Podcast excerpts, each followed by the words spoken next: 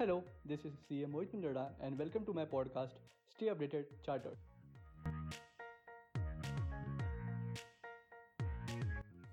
Today we'll go through notifications 10 of 2020 to notification 20 of 2020 central tax. So let's get started. Notification number 10 slash 2020 central tax. This notification notifies special procedure for registered persons who have their erstwhile registration in Union Territory of Daman and Diu or Union Territory of Dadra Nagar Haveli as on 26 January 2020 and which later on merged into Union Territory of Daman Diu Dadra Nagar Haveli from 27 January 2020. This procedure is to be followed till 31st May 2020 only. The procedure is as follows. First of all, tax period. Tax period for such person is for January 2020 from 1st Jan to 25th Jan and from for February 2020 from 26th Jan to 29th Feb 2020. Next, such person has to pay appropriate tax as applicable under return under section 39 for invoices raised from 26 January 2020 to transition date irrespective of tax charged on invoices raised. Next, person who has GSTN of Daman and Diu Union Territory and also GSTN for Daman Diu Dadra Nagar Haveli till 25th Jan 2020 can transfer ITC balance to new GSTN after filing of return for January 2020 with respect to some conditions. Those conditions are firstly, you have to intimate jurisdictional officer of the transferor and the transferee regarding transfer of ITC within one month of obtaining new registration. Second condition is ITC shall be transferred on basis of balance in electronic credit ledger upon filing of return in Union Territory of Daman and Diu for tax period immediately before the transition date. Third condition is transfer of ITC shall be carried out through return filed for tax period immediately before the transition date. Fourth condition is transferor shall debit ITC from its electronic credit ledger through 3B and transferee shall credit the equal amount of ITC in, in its electronic credit ledger through 3B. Simple. Now the last thing about procedure is lastly also the balance of electronic credit ledger of old GSTN as on 25th January 2020 shall be shall be transferred to new GSTN. Next, notification number 11 2020 central tax.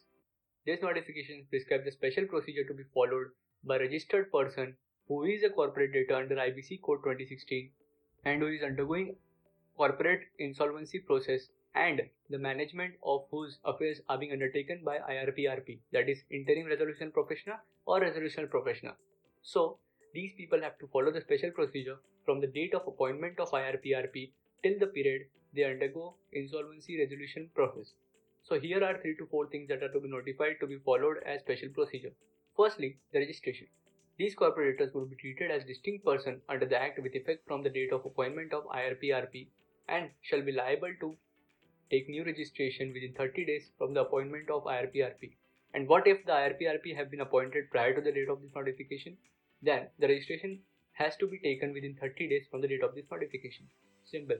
Second, it is about the return which is to be filed under section 40 from the date on which he becomes liable to registration till the date registration has been granted.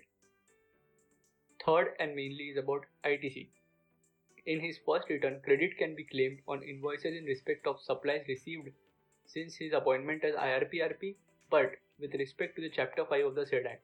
The important thing to note over here is the provisions of Section 16.4 and Rule 36.4 shall not be taken into consideration over here.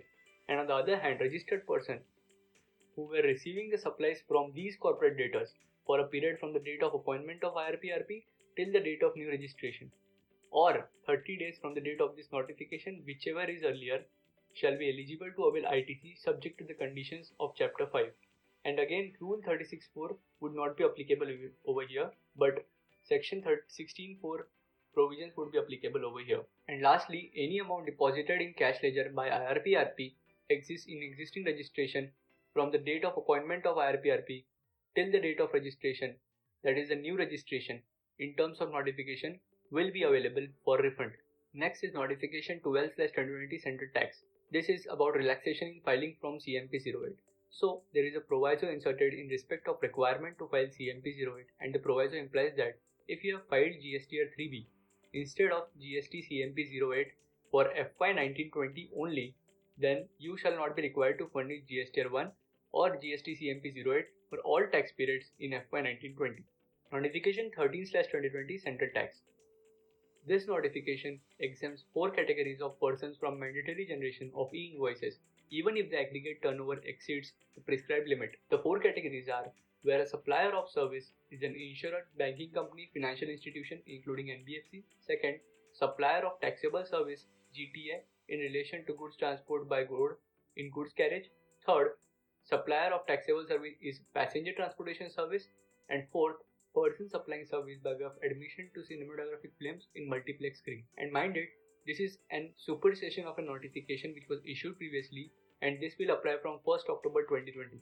So after 1st October 2020, these exemptions will have effect. Before that, even these categories of persons have to generate an e-invoice. Next, notification 14/2020 central tax. This notification also exempts 5 registered persons from mandatory generation of QR code. Out of those 5, the 4 are the same as before, that is of e-invoice, and the fifth one which is added in this is person providing OIDAR services. So that's it and this also will apply from 1st October 2020 itself. Next, notification 15 2020 central tax. This notification extends the due date for annual return and reconciliation statement for FY 18-19 to 30th June 2020.